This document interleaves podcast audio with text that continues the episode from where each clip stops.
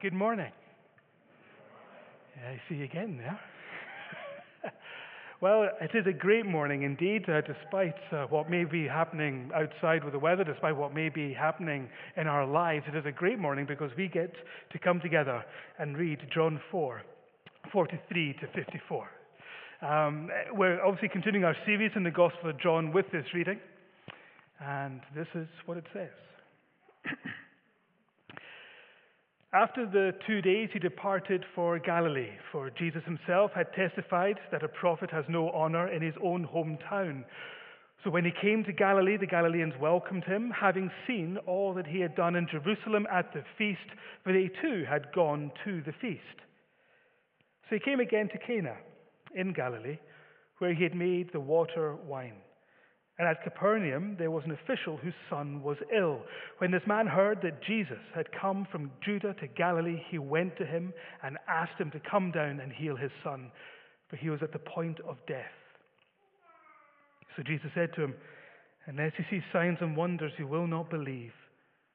The official said to him, Sir, come down before my child dies. Jesus said to him, Go, your son will live. The man believed the word that Jesus spoke to him and went on his way.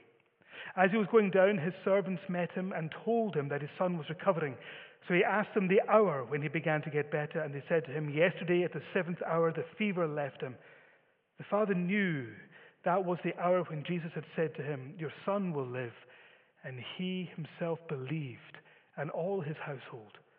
This was now the second sign that Jesus did when he had come from Judea to Galilee. Amen. Now, before I really begin, I want us all to listen uh, to some beautiful uh, vocal harmonies uh, from Handel's Messiah. Specifically, we're going to listen to about 40 seconds, so you can brace yourself for how long, uh, about 40 seconds worth of Worthy is the Lamb who was slain, and then I'm going to explain why I would do this. Okay.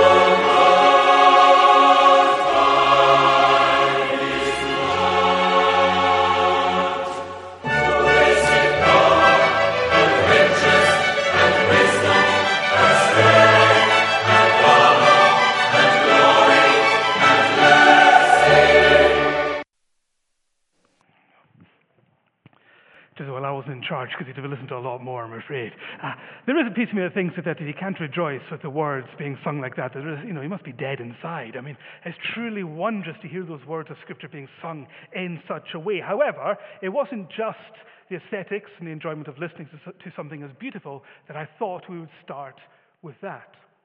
You see, John, the author of the Gospel, is brilliant. He is a master craftsman. Uh, so, as well as recording individual instances from the life of Christ, like this one, with his example of this unnamed official, we've got all these examples, he manages to weave them together uh, so that as a combination, they say lots more. They say much, much more than any one piece does. There's lots of themes, there's lots of narrative threads that John pulls together here in this text. There is a lot going on throughout the whole of the gospel at this point.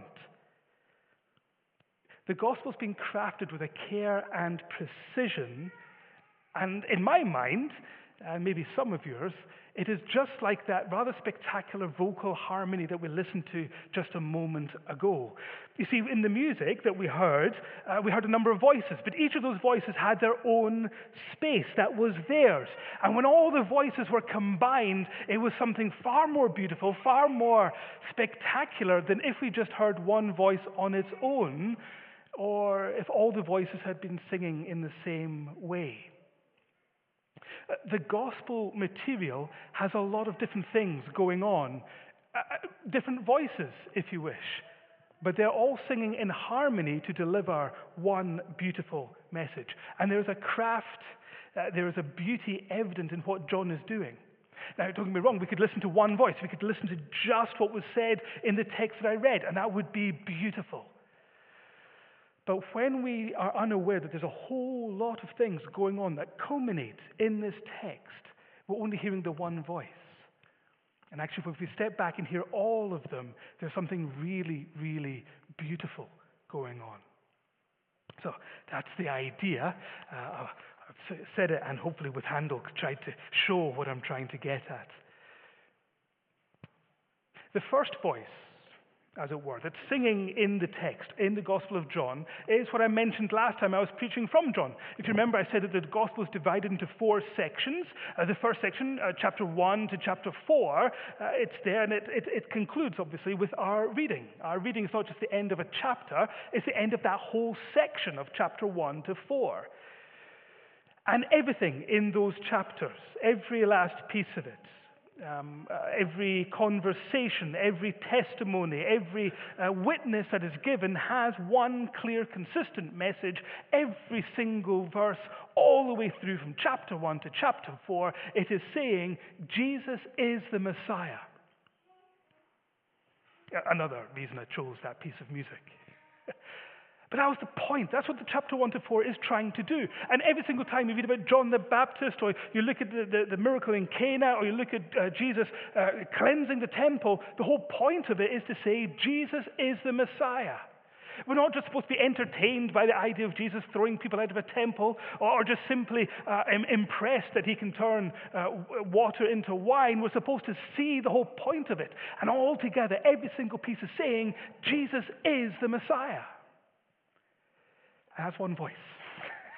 Chapter 1 to 4. But John, as I said, is a master craftsman. He's brilliant. And so at the same time, he provides another voice, as it were, a harmonious voice to that. Last time that I was speaking uh, on this text, uh, um, I discussed how uh, we're looking at the, the Samaritan woman and how the Samaritan woman, that piece of narrative right there, was next to Nicodemus to provide a contrast. Uh, the reason he includes the encounter of Jesus and Nicodemus and Jesus and the Samaritan woman is because they're in such sharp contrast to each other. Uh, there were many encounters that Jesus had with people, but John chose these two to include. So that we would see uh, that these two people were supposed to contrast each other. We're supposed to learn a lesson. There is a voice singing there. But he wasn't quite finished. And so there is a third encounter with Jesus here at this equally anonymous official. And so we have Nicodemus, we, we have the Samaritan woman, and then we have this encounter with the official. And all three of them are put together for a reason that we would hear a voice, we would hear a message. Now, as I noted last time, Nicodemus, well, he's named, he is noted, unlike the woman. Uh, however, uh, we can also add our anonymous official into this mix. Nicodemus is a member of the establishment, he's a member of the Jewish Supreme Court, he is Israel's teacher. He's not just acceptable, he is everything that is lauded and respected and praised in his society. By contrast, the Samaritan woman lacks any status uh, due to her race and her gender and her life. And the official that we've read here, he's got more in common, I suppose, with the Samaritan woman. It's entirely possible that he's actually a Roman, uh, a Roman official in the court, uh, which means that he would be going from the Jew of Jews to the Samaritan to the Gentile uh, to the one who has it perfect, who has it just right, to a woman who belongs to a group of people who have got a twisted and warped sense of what God is really wanting, to someone who hasn't even got a clue. Now, it's possible that he's not a Gentile, although it kind of fits rather well. But even if he wasn't a Gentile, he is a Jew who has betrayed his country by serving a king who is a client king of Rome a king who's not of Jewish descent, a king who himself has claimed to be the Messiah, the king who murders John the Baptist. And so our official here, in contrast to Nicodemus, and in common with the Samaritan woman, is outside what was expected. He, he should be outside the interest of God. He should be outside the love of God. And uh, in contrast to the Samaritan woman, at least this official, he's got some sort of status. You know, he's, he's an official. But he has that status at the expense of his spiritual life. He is a man who has no right and no claim on the real Messiah. And yet, alongside the woman, he stands in contrast to Nicodemus. So, Nicodemus, who should have got it, the man who had everything, uh, at the end of that point in his life, uh, he, he's bemused. Uh, having spoken with Jesus, having met with Jesus, he's, he's, he's, he's asking, How can this be? But the woman believes. The official believes. And it's wonderful because by putting these three pieces together, what does our second voice say? In the context of Jesus as the Messiah, this voice says, He is the Messiah for all. It doesn't matter what gender you are, what race you are, it doesn't matter what status you are. He is the Messiah for all, not just the Jews, not just the Jew of Jews. He is there for every single one of you. But there's also a challenge, there's a, a sting in the tail, because having said that, having said He is the Messiah of all, are you going to sit there bemused or are you going to believe?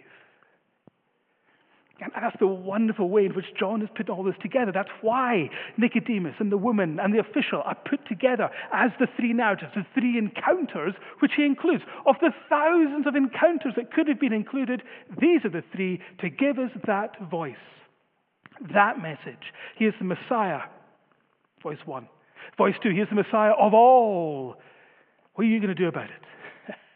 are you going to believe? And to see how those two voices work in harmony beautiful. He's brilliant how he puts it all together. The fact that Jesus is the Messiah demands that each and every one of us, too, believe. We don't just get to read these encounters and just kind of put it down. The faith that we see in the Samaritan woman, the faith that we see in the official, is supposed to be seen in us. Jesus is the Messiah, and it demands that we too believe, that we too are saved, that alongside the Samaritan woman and the official, we can say, He is not just the Savior, He is my Savior. So that's two voices. that's the beginning of a harmony, I think, if you have two. Uh, simply by the material that John chose to select and how he put it together. And yet there's more. There's a, a third voice that comes through uh, because of this encounter in Cana. You see, when we read about the healing of the official son, we are to be mindful Jesus performed many miracles. Now, we know this uh, uh, because we can read about some of them, but as John himself later on says in John chapter 20, verse 30, now Jesus did many other signs in the presence of the disciples which are not written in this book. It means that John has had to very carefully choose which ones made the cut, which ones got in there. And the vast majority of them are because of the book of Isaiah. And Isaiah says, well, the Messiah, he's going to uh, bring sight to the blind. And so you see blind men getting the sight. He's going to make the lame walk. And so you'll see those miracles being included. And as we go through Isaiah, through the checklist, they're the miracles that make it, except for these two the water into wine. Isaiah doesn't mention that. nor does it mention this official son. John has included these two. And interestingly enough, in the first four chapters, Jesus performs many miracles, but these are the only two that are actually included, that are actually written out in full. We know back in chapter 2, when he's in Jerusalem, Jesus is performing signs, he's performing these wonders. But John doesn't include these because he wants you to see Cana, miracle 1 the water into wine. And Cana, miracle two, the official son. He's putting these two together for a reason. That's why uh, most scholars call it the, the Cana cycle, uh, which sounds like a, a, terrible bike race, but um, uh, it's, it's, supposed to be, you know, you're supposed to see these two together. You're supposed to read them together because they deliver a message. They deliver the same message. Uh, and it's almost like, well, if you missed it the first time, hopefully the second time you get the message what is going on in this material. And I'm calling that my, my third voice, because otherwise it gets very confusing. you know, chapter 1 to 4, the three narratives, the two miracles. What's interesting is what these two accounts have in common the water in wine back in chapter 2, uh, and here the official's son. there's a theme that gets drawn out. You see, the very first validation that Jesus is the Messiah is this miracle of the water into wine, uh, the, the opening act of the mission of Christ. He reveals his glory, as John writes. Crucially, though, the point of it isn't the wine. Uh, the point of it is the conclusion at the end when it says, and the disciples believed. That's the conclusion. That's the point that the text is trying to take you to. Uh, Jesus performs this miracle, but the point of it is that the disciples believe. This is actually really important to, to, to, grasp. It's not that the wedding had been saved, it's that the disciples had been saved. That's the point of it. And so, too, when we read uh, this uh, text in front of us this morning, we see something similar because Although the disciples believed, there were many people who saw the miracle. The servants who held the water jars in their hands, who saw the miracle taking place, don't believe. And we have a similar thing going on here. Again, the, the, the, passage that we read ends not with, and the family celebrated greatly because their son was restored to them, which I'm sure they did. The passage concludes with, and they believed. It's the same idea. That's the point. That's the important bit. As, as amazing, as wondrous as the miracle is, it's the belief that is the key to the whole passage. And again, many people saw the sign but failed to see the Messiah. All the crowds, all the Galileans that welcomed him in, do not believe. They do not see. And so we have this combination of these two miracles coming together to give us the same message. Unlike all the people there who were distracted by the signs and forgot to look at the one who was being pointed to by the sign, we should be different. In fact, it's, it's interesting, John uh, uses the Greek word for sign. He doesn't use the normal word for miracle or, or, or powerful work. He uses sign because he's trying to show that these things are simply pointing to who Jesus is. Um, I, I, sometimes I think about it much in the way that um, our works validate who we are. Uh, they validate the faith that is within us. You know, faith without works is dead. Uh, and it's that idea that what we do shows who we are. It validates who we are. When Jesus does his mighty works, they validate who he is. They point to something which is pretty obvious something which the, the, the Samaritans didn't need. The Samaritans just listened to him and believed. They encountered him and believed. But in case you missed that, there's a sign of the obvious saying, This is the Messiah.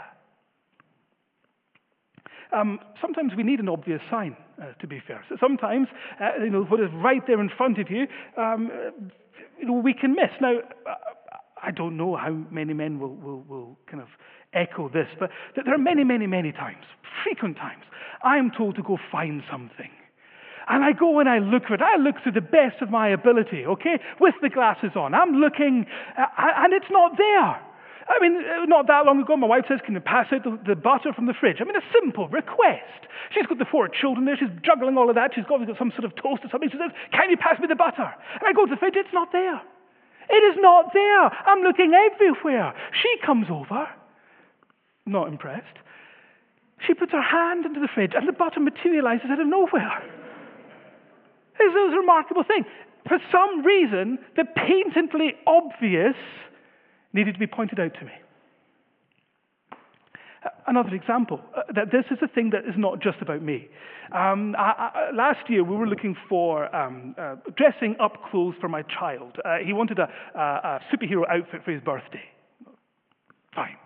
So I went to the toy shop and I went in and I was looking at all the different ones. I was like, no, no, no. And I found out a Superman one.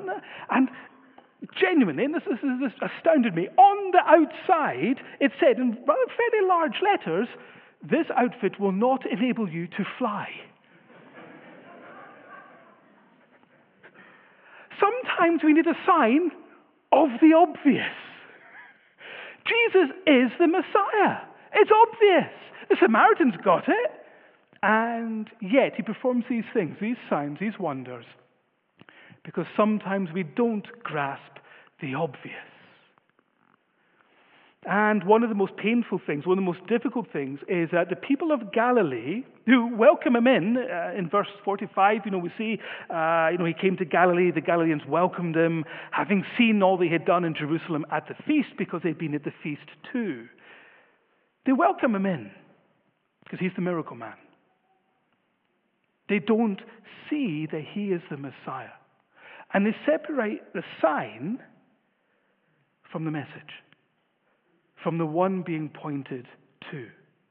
Uh, the feast, uh, that's back in John 2.23 when Jesus is performing all these signs at the feast and people are going to believe in him. They're going to say, yeah, you know, he can do this. He, he, he, can, he can do miraculous things.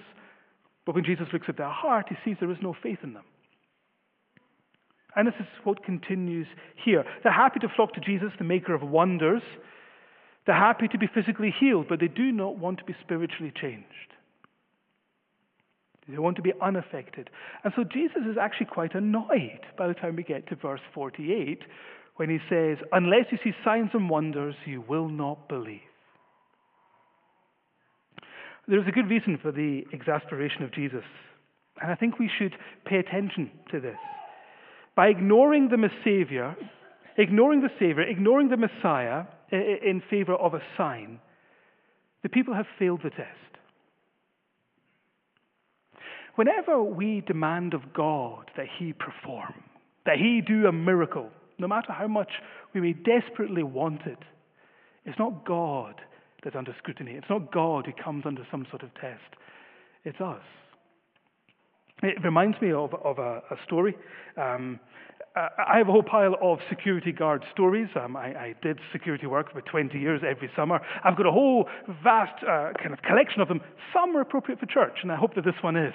Uh, but there was a, a, an old security guard in, in New York who, who, who, became famous after this because uh, he's standing there in, in the Metropolitan Museum of Art, a great center of all the different bits of art and paintings all over the walls. And this young man comes in and he, he looks at the art and he's obviously unimpressed. And he walks around with utter disdain on his face, his nose is in the air. And as he is exiting, he turns to the security guard and says, Well, I don't think much of your paintings. And of course, the, uh, the old security guard says, Well, son, it's not the paintings that are being tested, it's you. His failure to appreciate what they were didn't affect them, but it said everything about who he was. Our failure to grasp the Messiah says everything about who we are, not him. Whether he performs a miracle or not, he is still God. And this is the problem we have here. This is the problem that we see in our own lives. Uh, the right way of doing it, I remember, um, Acts 20. So it reminds me of Acts 20. You have the story of Eutychus.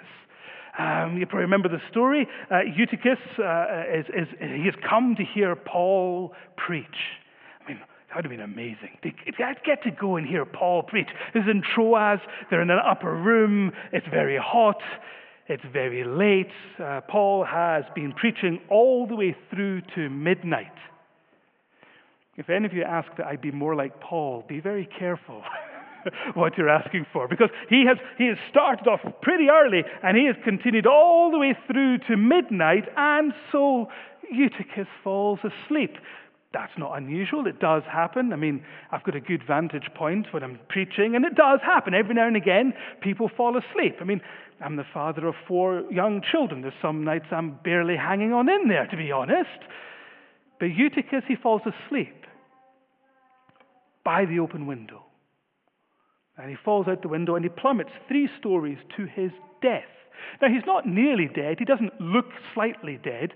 Uh, the author of Acts is a doctor, Luke. When he says the boy is dead, he's dead.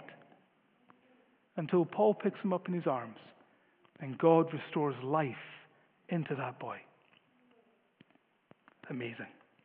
Now, I don't know about you, If that was me, we'd cancel whatever else we had ready. We might have some sort of praise evening. Uh, we would send Eutychus on a tour of the area, talking about the miracle and how fantastic it was. And slowly but surely, we would be so focused on the miracle, on the sign, that we've forgotten all about the Messiah, the one the sign is pointing to.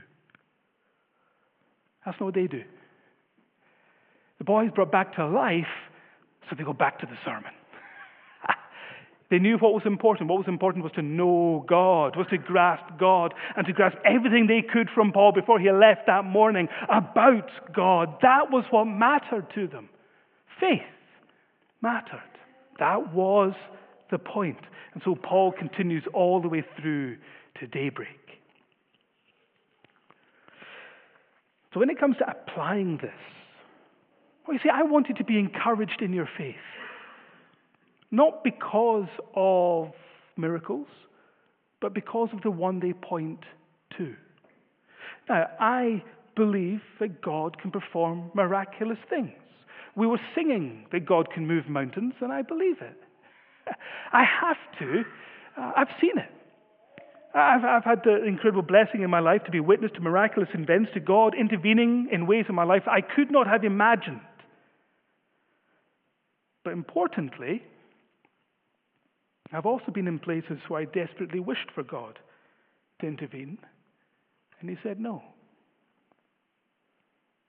And in either circumstance, I discovered it wasn't God that was under the test, it was me. I can't demand that He perform. He's not a cosmic Santa Claus, He's not a genie God. He's the real thing. He is the Messiah. And so I discovered that he doesn't play by my tune. And no matter how much I may wish it, uh, no matter when, when my heart is being ripped apart by the painful shards of living in a sinful, broken world, sometimes we can be so intent on a miracle that we fail to see God standing with us, weeping with us, producing a miraculous change within us. Because Jesus, the Messiah, rose from the dead, he is able to take a sin riddled man and make him holy. Someone spiritually dead can be made alive. Someone in open rebellion to God will bow the knee. And compared to all of that, well, anything else is chicken feed. It's nothing. Because just as we read in this passage, Jesus still brings life from the jaws of death. So, if I was to sum up the lesson of the Cana material, as it were, voice number three, apply it into our lives, it would be to encourage us to be a certain way. Um, I, I, you knew the Old Testament would come in eventually, so I just kept it till the very end. Um, in my mind, the way that we should be, we should be like Shadrach, Meshach, and Abednego. Because what happens is that the world will come to you at some point with the words of Nebuchadnezzar. When sickness and death grab hold of you and they whisper those words, Who is the God who will deliver you from my hands? It's going to happen, if not already happening. And our response should be the same as those boys. When they said, Oh, Nebuchadnezzar, we have no need to answer you in this matter. if this be so, our God, who we serve, is able to deliver us from the fiery furnace, and he will deliver us from your hand, O king. But even if he doesn't, be it known to you, O king, we will not serve your gods or worship the golden images you have set up every time I read that, I, feel I have to say amen. I mean, wow, to say that to Nebuchadnezzar with the, with the, furnace there, I mean, remarkable. But it is the same thing when, when our lives hit those buffers. Oh, my God can save me. And even if He doesn't, He's still God. And I will not bow to your gods. So we can say he is able to do the miraculous, and even if he doesn't, I will bow to him and no other. He is still God. Jesus is still the Messiah. He is still my Savior. I will believe, and not just because of what he can do for me, but simply because that is who he is. And thus pass the test. So, in conclusion, hopefully you'll see why I wanted to play the music at the beginning. Because John has got all these different voices at the same time. that first voice, though, that sang out, Jesus is the Messiah, it is complemented by what we see here in Cana. When chapters 1 to 4 declare he is the Messiah, it is beautifully accompanied by the Cana miracles, which act as that confirmation, that sign, that validation of who he is. The second voice, found in the narratives of, of the Samaritan woman and Nicodemus and the official, well, they demand a response from us because they say, yes, he's the Messiah, he's the Messiah for all. What are you going to do? It can only be heightened when we see here in our text a Messiah that brings life from death, where faith is the focus, where belief is celebrated more than the miraculous. And so, as we come to this end, as it were, this, the end of this section of this gospel, we are challenged to believe.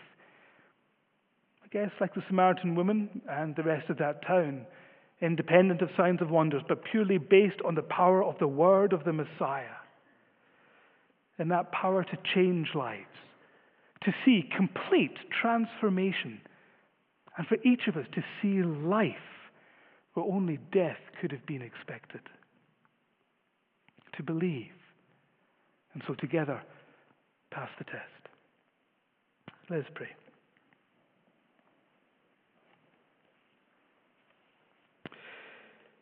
Gracious Heavenly Father, we, we sang earlier, we will stand on every promise of your word. And so, Heavenly Father, I pray that you would indeed enable us to do that, to be the people who stand not moved by the, the tides of life, the, the high points and low points of life, not moved by the circumstances we find ourselves in, not moved based on whether you do what we want or not, but standing on your promises. We thank you that you are indeed our Savior, Messiah, King and that you're the Messiah for all. And Lord, though we believe, I pray you'd help when we don't believe. Help us to stand. Help us pass the test. In Jesus' wonderful name, amen.